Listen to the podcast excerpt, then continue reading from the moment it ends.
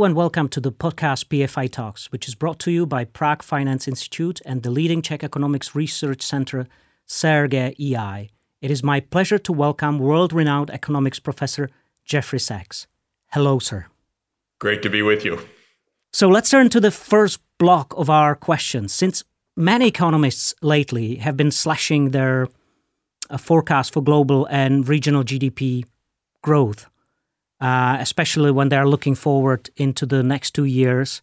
And all, you know, given the still unclear impact of COVID uh, policies that were implemented globally uh, since uh, since early 2020, and also the most recent impact on the on the global economy by the Russian-Ukrainian conflict.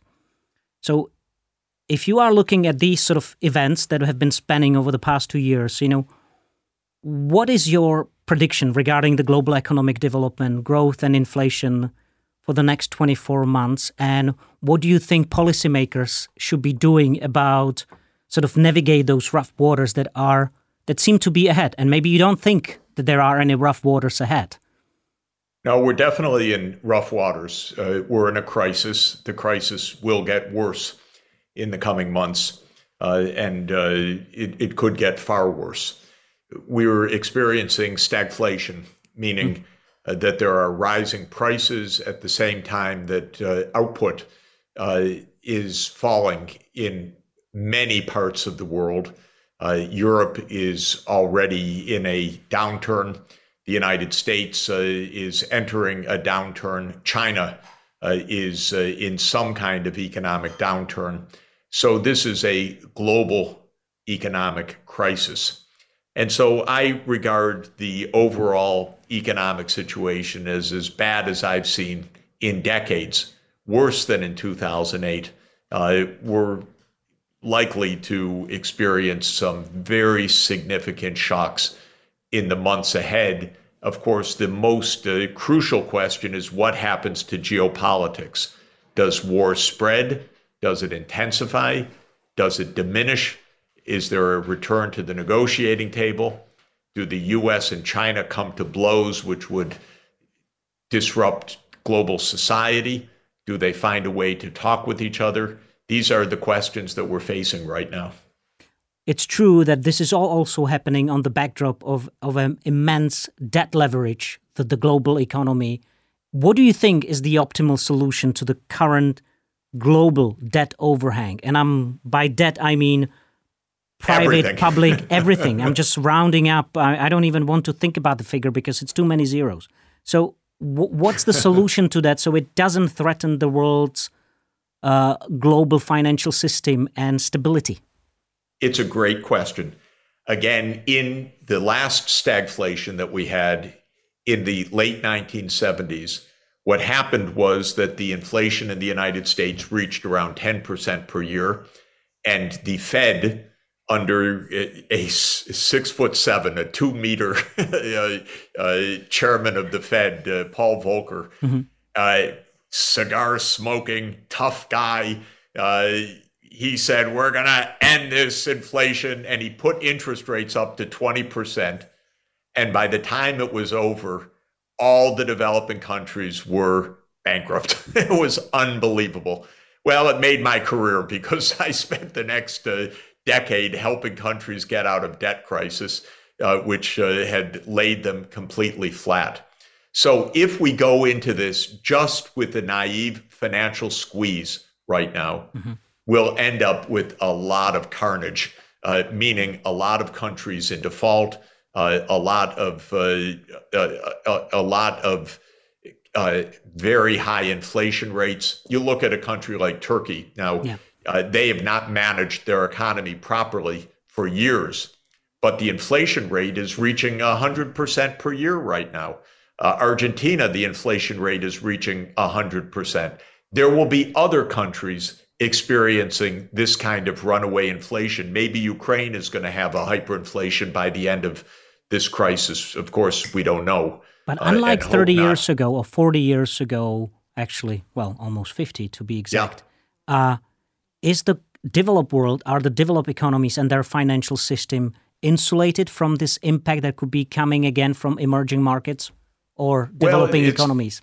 It's interesting. You know, of course, in the 2010s, because uh, the European Central Bank did not do a very good job under its uh, president, uh, Trichet, in the early years of the last decade. Greece nearly went bankrupt. Uh, and uh, it wasn't so far for Ireland, Spain, Portugal, and even Italy. And, and so the Eurozone and, and Slovenia, the Eurozone almost collapsed. Uh, and uh, it, it required Draghi's uh, deft hand to prevent that collapse. Basically, the European Central Bank had to act as a lender of last resort to prevent a disaster. So central banks and their wisdom or lack of wisdom will determine a lot. Uh, in 2008, the Fed and the US Treasury stupidly drove Lehman Brothers into a bankruptcy one weekend in September 2008, and it cost the whole world trillions of dollars, that technical mistake that they made. And so when you're in a crisis, the first thing to say is these institutions are not so reliable.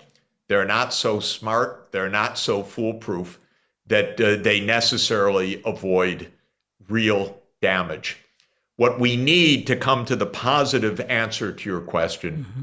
Is we need to avoid a uh, contagion of defaults and a contagion of insolvencies.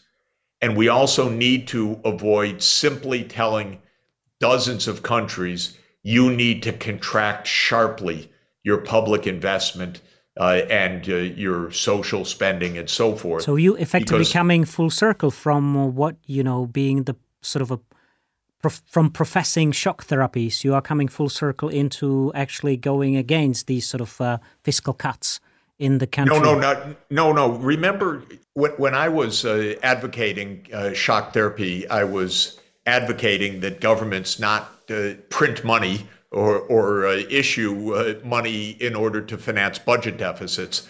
But I was constantly recommending that the international finance help the countries to avoid defaults or crises one of the key pillars of shock therapy in Bolivia and Poland, for example, was a cancellation of the debts of those countries, okay. the foreign debts.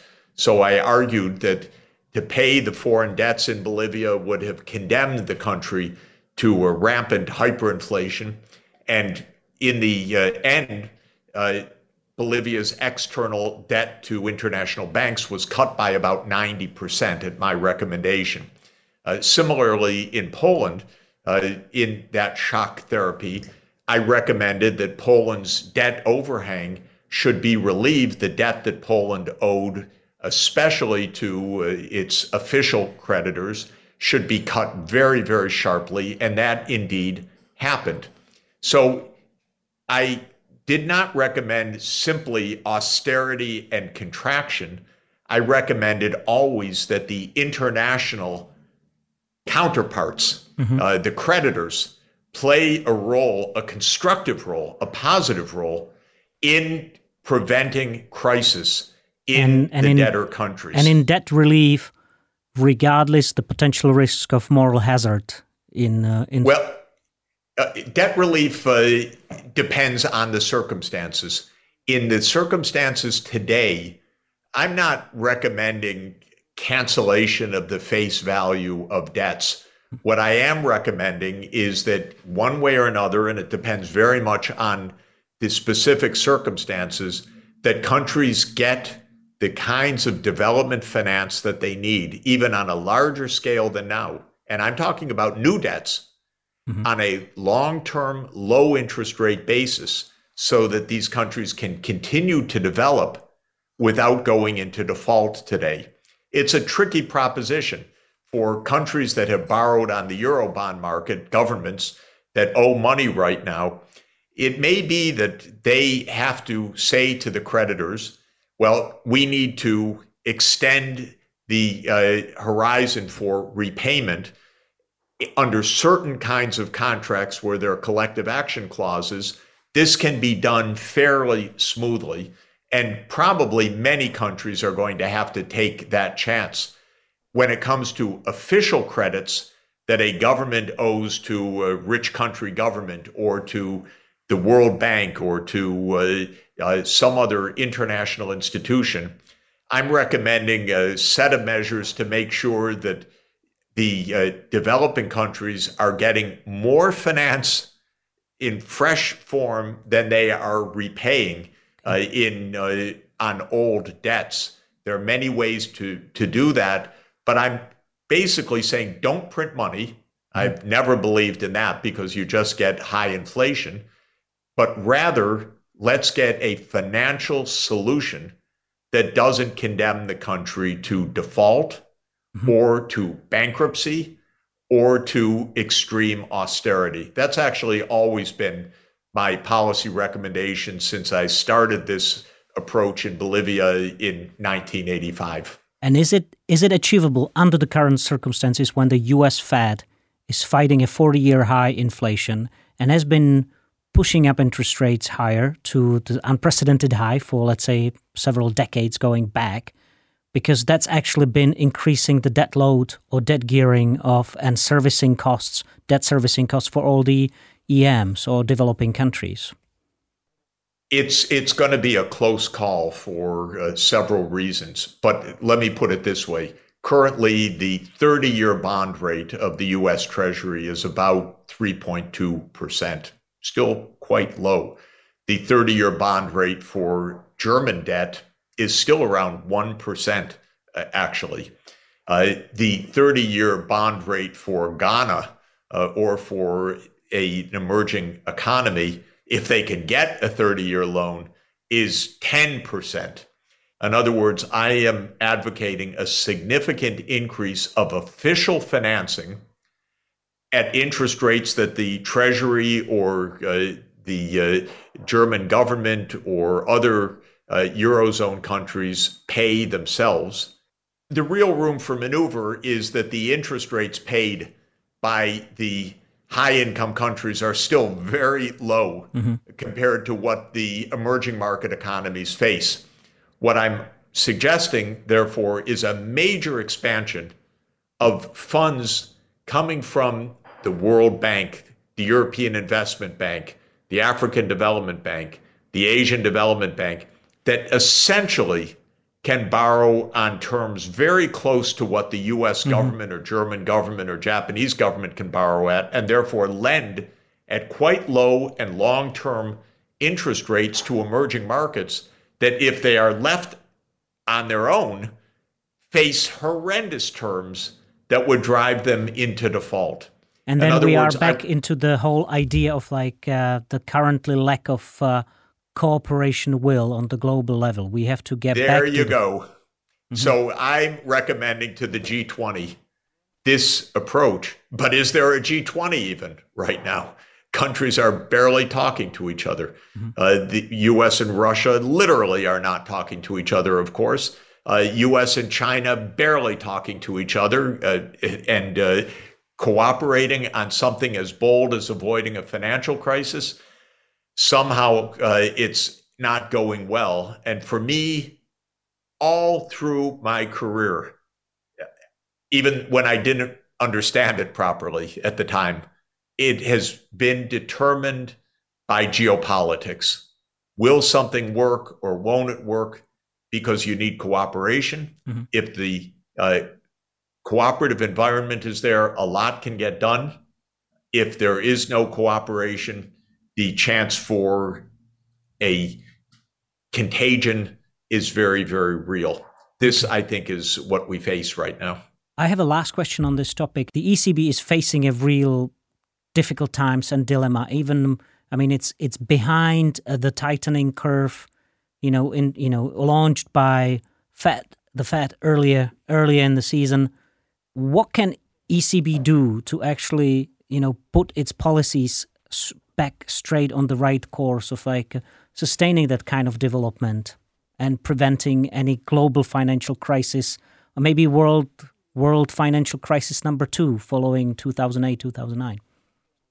Well, I think Europe is in an extremely uh, difficult situation, not uh, mainly because of the ECB, but mainly because of the war in Ukraine uh, and the uh, vulnerability on energy, obviously. Uh, Europe's already in a downturn. It could get quite severe in the coming months. Uh, my position on this is not popular in Europe uh, among the politicians. But as I've emphasized, my position is that there is a negotiated way out of this. I don't believe the NATO line that, well, we're just going to fight till we defeat Putin. If that is the approach, I don't think it's going to succeed on the battlefield. And I also think that the consequences economically will become quite unmanageable. Uh, the crisis will be very serious, in my view. Now, maybe I'm too pessimistic, uh, but uh, I believe that the energy crisis and all of the uncertainties around it uh, and all of the other ramifications, and you compound that with the the growing break with China as well, I think will lead to a very significant crisis in Europe.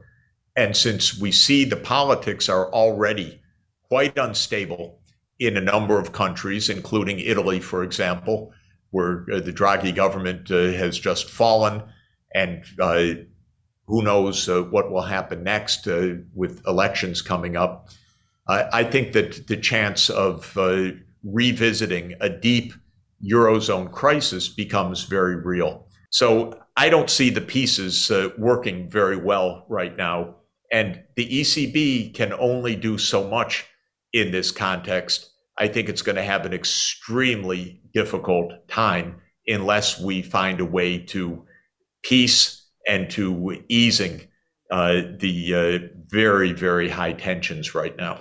You are viewed, and correct me if I'm wrong, as the co author or co father of the United Nations um, development goals that are used in, in the currently you know, often discussed uh, ESG policies, and you are the Columbia University director of the Center for Sustainable Development. And what does it mean? What is your typical day like in this in this role? Great, great, great question.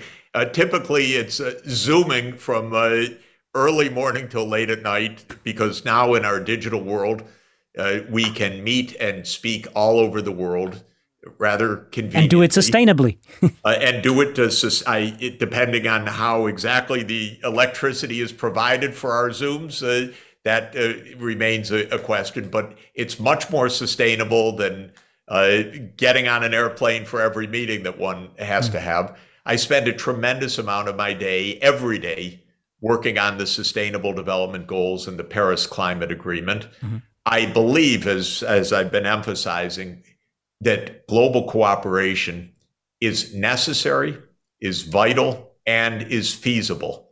I don't believe in a divided world. Mm-hmm. I don't believe in democracies versus autocracies. Uh, I don't believe in cold wars or hot wars. I believe that our environmental and social crises are so severe that we need cooperation right now above all of the differences uh, that uh, we might suppose uh, to divide the world. And so I speak with the Chinese, I speak with Latin America, African leaders, uh, uh, European leaders uh, all the time.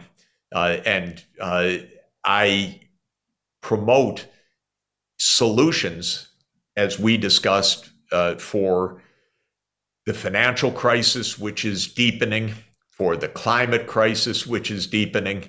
Uh, and I help to lead a network of more than 1,500 universities around the world uh, to address through education and research and policy analysis how to promote sustainable development. Mm-hmm. And war is is my enemy, obviously, because it's the biggest distraction. Uh, it sucks up all the energy. It destroys so much faster than we can possibly build. Uh, it uh, undermines every opportunity for trust and uh, partnership. Uh, and uh, so these days, I spend uh, a tremendous amount of time trying to see is there some way to, to overcome these this two front crisis that we face uh, with Russia and China uh, against the U.S. Uh, and its uh, alliance. And I always appeal for Europe to be uh, smarter in its diplomacy because Europe has the values of sustainable development, uh, yet it's caught in war. And I want to see Europe get out of this trap of war not fall into a trap of a new battle with China and help lead the way to a cooperative approach to sustainable development. Mm-hmm.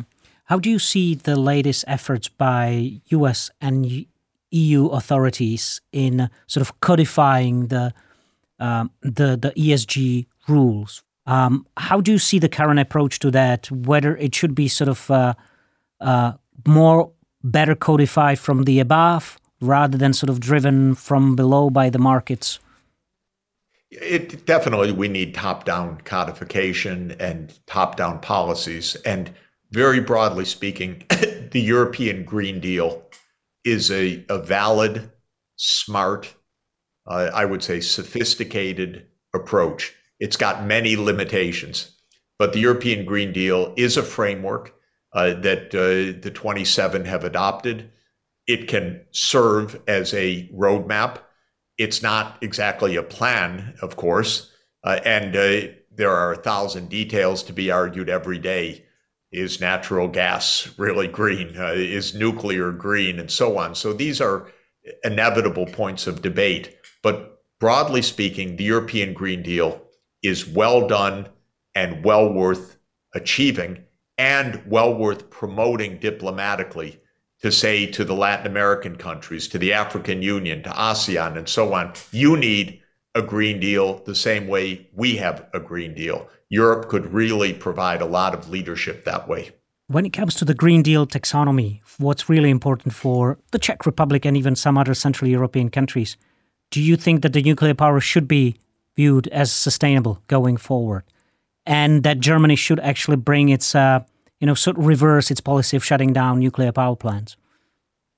I think nuclear power, if this is a big if, uh, if it can be managed uh, safely, so that with the absolute state of the art safety systems, especially passive safety systems, offers a, a component of uh, the zero carbon energy system. Uh, I don't believe, I'm not myself uh, a purist that says uh, absolutely no to nuclear power. Of course, it raises many issues uh, fissile materials, nuclear safety, nuclear waste, and the alternatives. Because if you could do it without nuclear through uh, efficient, uh, a, an efficient system of wind, solar, hydro, and so forth. There's a, a lot of merit to that. But I think within the practical context, there's no doubt uh, that nuclear power is going to continue to play its role, obviously in France, uh, obviously in Central Europe, uh, obviously in China, uh, in Korea, in uh, in Ukraine, a lot of in countries Russia. in the world. Uh, well, in Russia and Ukraine, I would expect so also. Absolutely. Well, says Jeffrey Sachs, uh, the professor of sustainability at Columbia University. Thank you very much for your time talking to us. Well, it's uh, always a pleasure. Thank you so much. Great to be with you.